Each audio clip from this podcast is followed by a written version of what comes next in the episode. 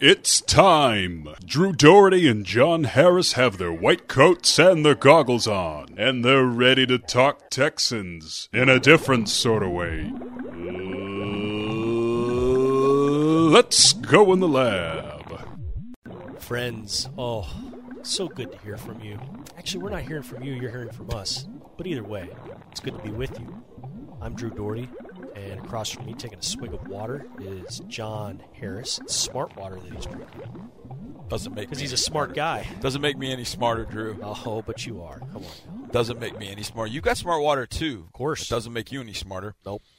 Lots of ions and stuff. Yeah. It, I mean, you are. What are the ingredients? Enough about this unpaid advertisement for them. Paper let's, distilled let's get water. into what we're talking about. We're not going to redraft any Calcium chloride. any former Texans draft like we've done in, year, in weeks past. We're not going to add Oilers from the run and shoot era, three of them that we'd like to put on this current Texans team. That's something we've also done in the past. Today we're talking about a few, and this is here. Let me set the parameters. It's going to be our remembrance, our personal experience of a few Texans top 100 moments. What? What's a Texans top 100 moment? Oh, well, friends, Glad you asked. here pretty soon in the next week or so, we'll be 100 days away from the season opener. Right. Against Monday the Night Football against the Saints in. New Orleans. Baby. So, to celebrate that, in union with the 100th uh, anniversary of the league, the NFL, we're going to have a countdown of sorts, you know, the 100 moments in, Mm-hmm. in Texans history.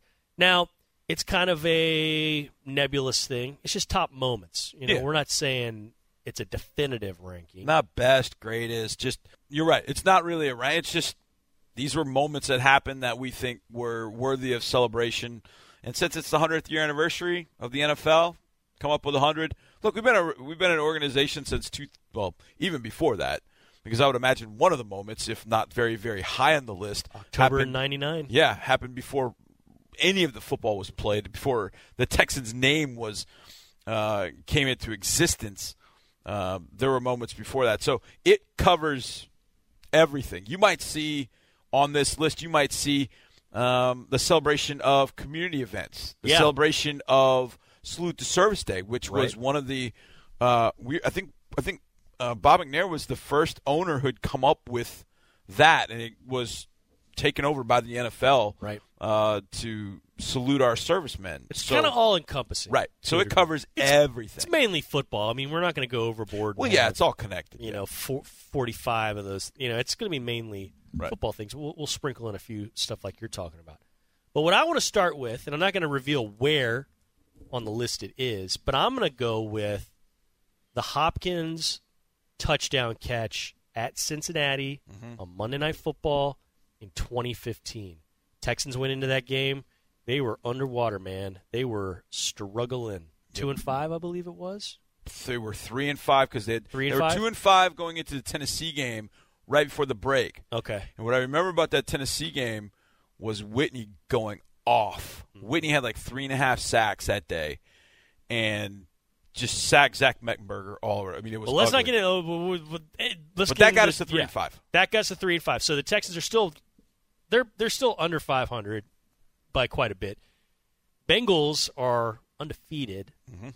It's, it's about mid-season, and we weren't. The Texans were not supposed to win this game. Not at all. But then what happens, John? Tell me about what you saw. Well, I was. I just remember. There's so many different things about that game, but I remember. I remember Brian Hoyer sliding. We we were down. We were uh we were down six to nothing, and Brian Hoyer on a third quarter drive was a good drive, and Hoyer got a drive going, but on on a scramble he slid, and when he slid he got hit, and he popped right back up and went back to the huddle and finished the drive.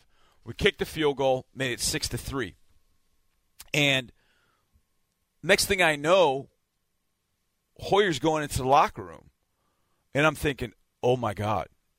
The next guy on the list is TJ Yates. Uh-huh. And TJ had been in the had been back in the building for what, th- three weeks maybe at that point? Yep. He had the bye week. I remember that. I remember he had the bye week. So he'd maybe been there three weeks. Because Mallett had been discarded. Yeah, Mallett had been discarded and TJ had come along. So yeah, you're right. So Mallett was gone. That was after the Miami game. That's when we went to two and five. So he had been back for like three weeks. Now he had had some experience with it before because he had been in training camp with with the Texans while Bill O'Brien was here. I'll never forget his first throw. They ran a little mini boot, and he rolls to the right, and I swear to you, he threw the ball. It was about a ten yard throw, and he threw the ball five yards into the dirt. and I just remember, I remember, you know, I'm always in queue with Mark, and so I can. That's become one of my favorite things to do. Is I try and make them crack up if I can while they're talking. And I did that last year in a Dallas game. I'll get that in a second. But I just was like, oh, God. And that's all I said was like, oh, God. And then was like, this is going to be a disaster. Well, then on third down, he hit a big throw to Ryan Griffin for a first down and moved him down. And then uh, I don't think they scored on that drive, but they moved it well enough that they got the ball back in the fourth quarter. And so they were in man coverage, single safety high, and Hop is right next to me. He's got Pac Man Jones one on one. And this was before teams were really putting and devoting two guys to Hopkins. Yeah. They should have done it before, but Hop runs he This runs by me. breakout year, by the way. He runs by me, and I could just tell by the coverage I knew where TJ was going. So when TJ backed up, he's holding the safety with his eyes, and as Hop runs by me, I was like, "Go get it, Hop!" because I knew it was coming to him. And then Yates just lofts it, and I just see this ball going over, and you see there's a picture of me, and I'm just like looking at the ball, and Hop makes this catch, and what was fascinating was my angle. I remember they reviewed it because they want to see whether he got both feet down. What was fascinating about that catch was when he makes the catch, he kind of cradles against his body. When he was getting his feet down in bounds, his right foot was behind his left, so he got in his left in bounds. But when he went to go put his right down, he clicked it on his on his left heel, and it was like, oh no, he's not going to get it down. And then he was able that slowed his foot down, and so he was able to then just pop it back down and get the right toe in bounds and make the catch. And I happened to see that He's a wizard with Like- that stuff. I I saw that perfectly from like me to you. I was not far away. I was maybe five seven yards away, and I saw that. So Mark throws it down at me like I was in the mosh pit with the players. So what happens on Monday Night Football is they've got two rolling cameras on Monday Night Football. When you're on the road and there's not a Monday Night game, like I have all kinds of room on the sidelines. Like you you know what it's like. And Yeah. There's there's all kinds of room. Monday Night Football, they've got these little the rolling cameras on both sides. So there was a rolling camera like down on the goal line. So when Hop makes the catch, I go nuts.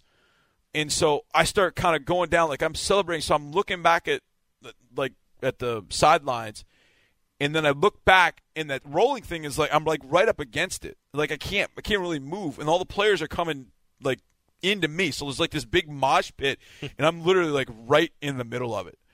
And I'm just going nuts and I'm like, "Oh my gosh." And so I'm freaking out and Mark throws it down to me. And I'm like, "Oh my god, I'm just like I've lost my voice. I don't know what to say." And then I remembered, "Oh my god, I saw him get his feet in bounds." And so I was able to like transition into that and say, "He definitely got his feet in bounds. This is what I was eh, I was 5 yards away. I tell the story about how I saw him click his feet in bounds.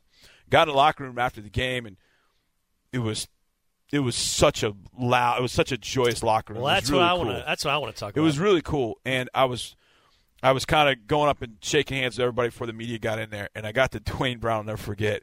And Duane smiled and he looked at me. and goes, "I saw you, bro," and I was like, "What?" He goes, "I saw you." Celebrating with us, I was like, "Oh man, I'm so sorry." He goes, "No, no, dude, that was really cool." And I was like, "Dude, I got trapped in there, and like all you guys like ended up like kind of pinning me up against the camera, basically."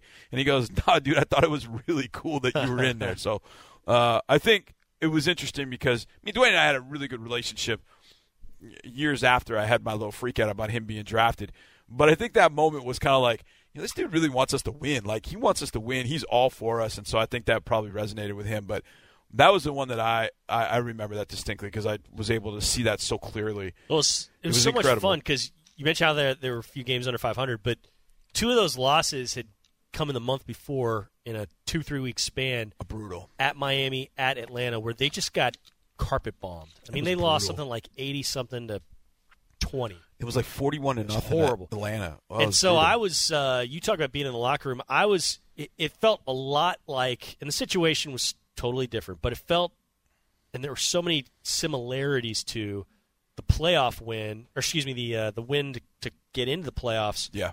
That had happened four years prior to 2011. Yeah. Yeah. and the same sort of reactions as these guys were coming off the field and running into the locker room. I was in the same spot both times, and it was it was just kind of an incredulity, uh, a, a wonder, and it was Yeah. really fun to see that because they were Yeah. so similar. And both times, T.J. Yates was the guy Yeah.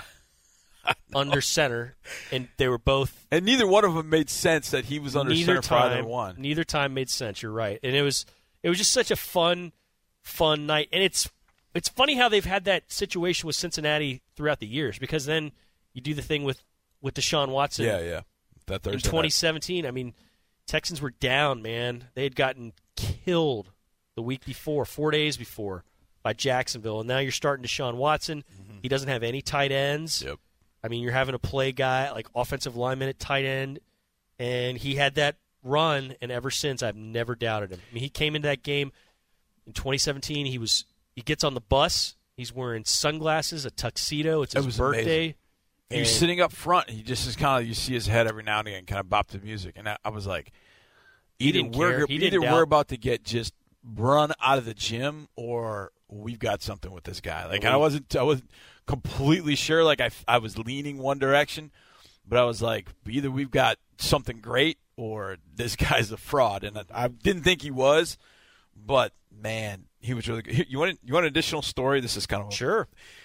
so at halftime of that Monday night game against Cincinnati, these kind of all, these games kind of all tie together. So at that at halftime, I'm I'm coming back and I I put my headphones on as I'm coming down the tunnel, and so our tunnel you got to go across across the field to get to our sideline. So I got my headphones on, or I'm getting them on as I'm coming out of the tunnel, and there is this guy, this fan, and he's yelling at me.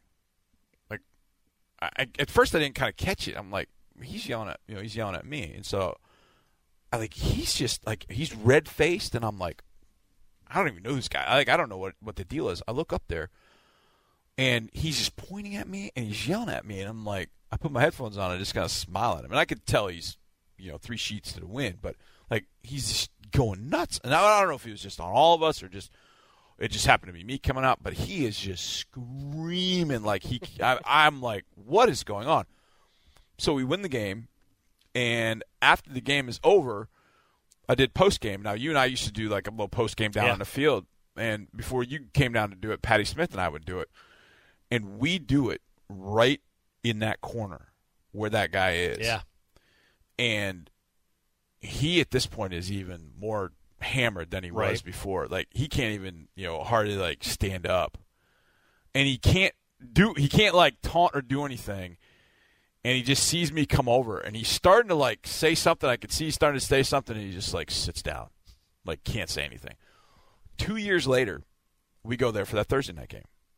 Same guys there. Same guys there. Yep. So he's a season ticket holder. Same situation, hammered, just yelling. And this time I, I, I didn't say much.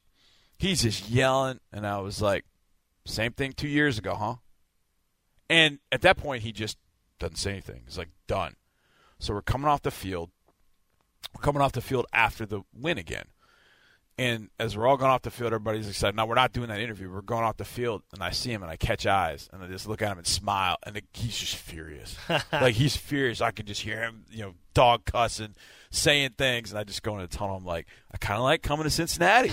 I kind of like this, but that same guy is just. That's a good one. I. I like uh, one time. I don't know if you even know this, but one time you were wearing your headphones. I think we were in Jacksonville, and some guy yelled at you, "What are you listening to? Sirius Radio?" that happens. I, I hear that. I hear that stuff a, a lot. Like, what do you got in there, Whitney Houston? And then they'll start. I mean, th- yeah. There's been there's been all kinds of stuff That makes me that, giggle. that people have said, but but Cincinnati trips have been have been pretty pretty memorable. They've always been fun. Okay, Texans won there in 9 Mm-hmm. This is just my experiences. Yep, They won there in 09.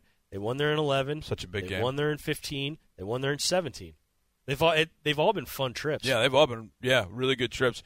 I I regret that I didn't make that that 2011. I wish I would have been on the sidelines for that because I can just awesome. Well- imagine what that was that was about to get to the playoffs for the first time. Let me tell you about that one. They they led that game for two seconds. It was the, the final two seconds. It's the only time they led in that entire game. They were down in it. They were kind of. It was a comfortable lead for for Cincinnati, and it was late in the season. And for some reason, Cincinnati did not sell that game out. There were a lot of empty seats. It was a gorgeous, chilly day. It, was, it was cold, but it wasn't awful. Yeah. But it was sunny, and I remember I went. I always leave with about six, seven minutes to go in the game from the press box, come down to the field, and you know me, I'm semi superstitious, even though it doesn't matter Right. uh, on the outcome. So I I come down to the field and that, that final drive starts and I'm about at the 20 and they get the ball, they start marching down the field and I just stay in the same spot. So I kind of have this odd perspective. Yeah. The the throw that TJ made to Owen Daniels and the catch Owen Daniels made, it's a one-handed grab. My vantage point of it, it was it was a, an amazing catch by OD because it was a one-handed grab. Yeah. He's in traffic. He's got a guy draped all over him. I mean, he hauls it in, and it it was so bang bang because it was a two minute drive that there wasn't a lot of replays on it. But the the, the image, I, I was looking right up the field at it. It was such a great catch. Yeah. And then TJ has the run where he kind of he looks like a drunk guy. I know you it at, at times in that run, and he scrambles, gets the first down, and the whole time this the crowd keeps getting loud, and then he keeps silencing them because like he keeps Right. they keep making plays. Right. Right. They get a, a PI. Jacoby Jones draws a PI that gets him in position, and then it's funny. I've got the picture of of the touchdown up on mm-hmm. my office wall and a couple different versions of it. TJ came into my office about a month or two ago. He was he saw that and he's like, you know, on the throw before that, should have been a pick six the other way and it should have killed us.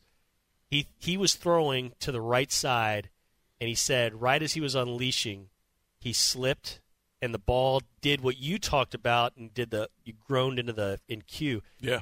It it skipped away, you know, it hit the dirt before, but he said had he had he Thrown it. thrown it the way it should have been thrown, Pac-Man Jones would have taken it six Yeah. the other way. So that happens, and then he hits Walter for the touchdown, and it was just it was so weird how it, w- it would roar and get quiet, roar and get Yeah. quiet. It was it ebbed and flowed, and they didn't even have a, a full crowd there. And then the Texans go in, they watch Drew Brees and the Saints take care of the Titans to fully clinch it. Yeah. It was a fun day. It was a fun time. That must have been pretty cool being out that being in that locker. It room. really was. Yeah. There, there have been, yeah. That, that's the one part I don't know that'll end up on this on this list is the number of times going into the locker room when it's been it's been like that. I mean, Mhm. it's just been, you know, the one that the one that will stick with me for for a long time from that perspective was last year's Indy game when we went up there 0 3, and I remember the, the locker room in Indy is kind of weird. It's you come off the field and you turn, and you go through a door, and it's this long corridor. It's this long, long corridor. Yep. And then there are another couple of doors, and then that's where the actual locker room is. So you got to walk all the way down this corridor to get in. And so usually when we go in for these games, I kind of stand as kind of in the back corner so I can hear everything kind of when it's breaking up and when to expect somebody to come over. So I'm standing literally at the end of this this long corridor, and I can just hear every guy coming in. Like you know, I'm you know shaking hands, slapping five as they're all coming in, and I could just hear on the other side. I could hear all we needed was just one. All we needed was just one. All we needed was just one. Every guy was coming in, and they were all saying the same thing. Like all we needed was just one. We just needed that to get started. We just Right. needed that to get started. Um, and Indy is also the scene of one, I think, in 2015, because it's amazing. As, as we were talking about Cincinnati, it's amazing how many of these moments TJ Yates is involved in. Yeah. it's crazy. And TJ was involved in the 2015 one up in Indianapolis too. Unfortunately, he ends up getting hurt. And is my math correct that that was no, it wasn't. Um, he gets hurt, and so he goes out of the game, and Brandon Weeden's got to come in the game. And you know, this is Indy. We've never beaten Indy up in Indy. Now Brandon Weeden's got to come in the game, and I remember Mr. one of the Perfect. first throws. One of the first throws, and I can't remember if it was the first throw he made or it was one of the first throws he made. He throws a back shoulder dime on the sidelines to Jaelen Strong, and they initially ruled him out of bounds. But Jaelen had somehow got he, he made the catch, but they somehow ruled him out of bounds. I mean, it's a dime, and they ended up kicking a field goal right before the half, and I feel like okay, you know, that, that kind of got the that got the momentum going Yeah. a little bit. And Hasselbeck was playing that day, and I just remember in the second half, the defense unleashed on him like I've never seen. it was um, it was unbelievable. It was like, could the offense get enough going now Right. that now that Brandon's you know playing quarterback, and they get a 90 yard drive, and one of I remember one of the uh, they get a first down because the Colts had 12 men on the field at one point. And I just remember seeing it. They threw a flag, and, and Mark and Andre are trying to figure it out. I'm like, they had 12 men on the field. I'm like counting real fast. I was like, yeah, they had 12 men. That guy going off should have been the 12th guy. And so we get a first down, and then, and then of course, the touchdown from Brandon Weeden to Jaelen Strong. So I'm right there at the goal line. I'm right at the goal line, and they run a play where Jaelen starts one way, he goes in motion one way, and then when the play starts, he goes back mm-hmm. the same exact way, and he goes out to the flat, and they and the Colts lost him.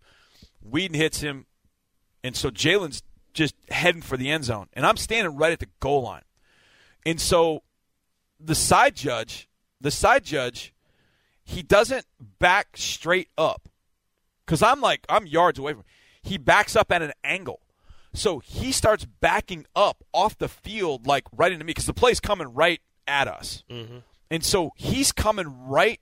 Jaelen's looks like Jaelen's almost coming right at me, but you can tell he's going to turn and try and dive for the end zone. So that ref doesn't back straight up; he backs at an angle towards me.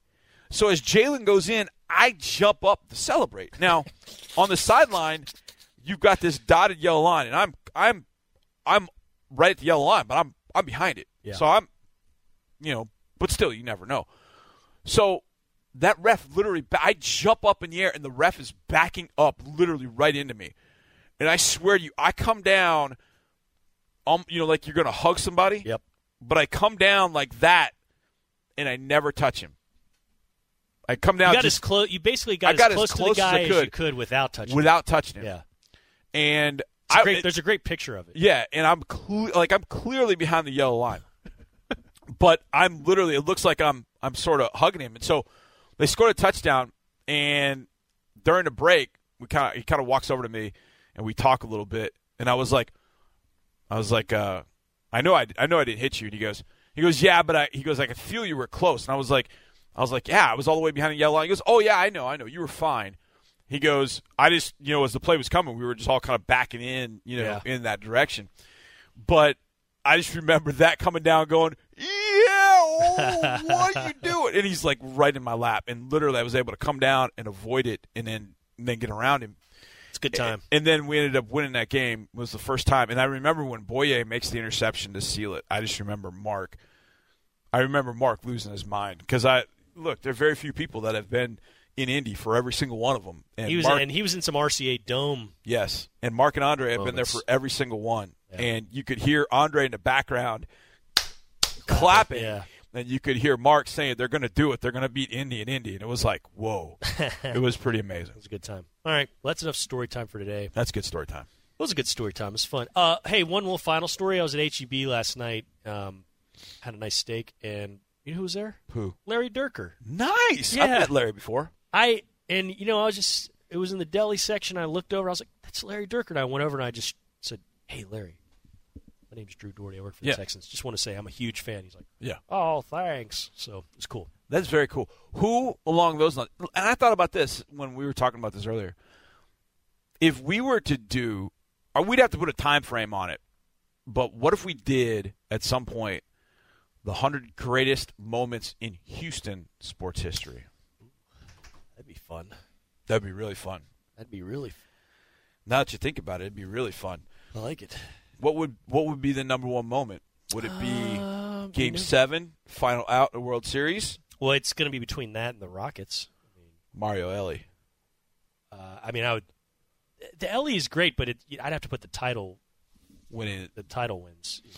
But they swept the Magic though. Uh, yeah, probably the game seven. It'd have to be the game seven Rockets Against the Knicks. and Knicks versus the game seven Astros. I just think that Mario Elie, that moment is just so Like they're not going to do it again. They're the sixth seed, and he drains that shot, cool. and then the kiss. I mean, it's just it's so cool, fantastic. but would you rather have that or the actual title that you had the year before? I mean, Oh man, that was pretty awesome. I don't know. That led that led to another title. Vernon Maxwell going for 31 up against Utah in Game Three after Choke City. Mm-hmm. There would be some that that would be fun. That that would be a fun one to do. Got me thinking about Larry Dierker Yeah. Because Larry was part of I'm sure a few of them when he was with the Astros. But speaking of that, what did you think? I know we're all over the place, but that's fine. It's a podcast. Cavan Biggio going yard. That was with pops awesome. in the stands. That was pretty cool. awesome. Yeah, just so cool. Wow. He's got a sweet swing too, I man. know. Lefty, My goodness, much sweeter than his dad's. I, very much so. His dad kind of had a grinder swing. Yeah, yeah, yeah. you know, kind of a battler swing. Gorgeous swing, but man. it was funny because I, I thought about it. I, I met uh, I met Craig a few years ago, just kind of happenstance, and talked for about a good eight ten minutes, and he just you could see why you know Cavan has done Sure. and gotten to this point, but. I just when you see Craig in the stands, you see how happy he is. I was like, that's got to be such a cool moment. Your- Totally. see your kids have a moment like that. And how about that? Okay, so Bagwell, Biggio, two greatest Astros, and if the current crop keeps doing what they're doing, like those two might get pushed down the list. Mm. I know. Ultimately, like by quite a bit. I know. I mean, Two have- Hall of Famers. Yeah, but you got potentially Hall of Famers in Altuve, Correa, and they still got to put it together Right for now, Tuve's longevity. closer now, obviously, because he's Yeah. further along his career. But Altuve, Correa, Bregman, Verlander? Springer, Verlander, yeah, I know Verlander's the the crux of his career wasn't here, but still, Mm-hmm. some of the most important games he's ever pitched Yeah. have been here. but those four position players right there. Yeah, I mean that's Bregman's the one. Boy, you good. think about how he, you think about how he got to Houston. It's so funny because of the we talk about this. pick that yeah, didn't the draft pick that out, didn't yeah. work. Because of that, they're able to double up and draft Bregman the next. It It's like your favorite Rascal Flatts song uh, because you're aren't you parliamentarian of the Rascal Flatts fan club? Uh, the- well, I was. God I, bless the broken road. Yeah. lead me straight to you. I was from from 2016 to 2018. I had to give up my I had to give up my reign. All right. Well, now we've really got to end this podcast. There you go. Uh, John, great job as always. You got it, Drew. And gentle listener, thank you for partaking in all this. This has been 27 good minutes of In the Lab. Later on.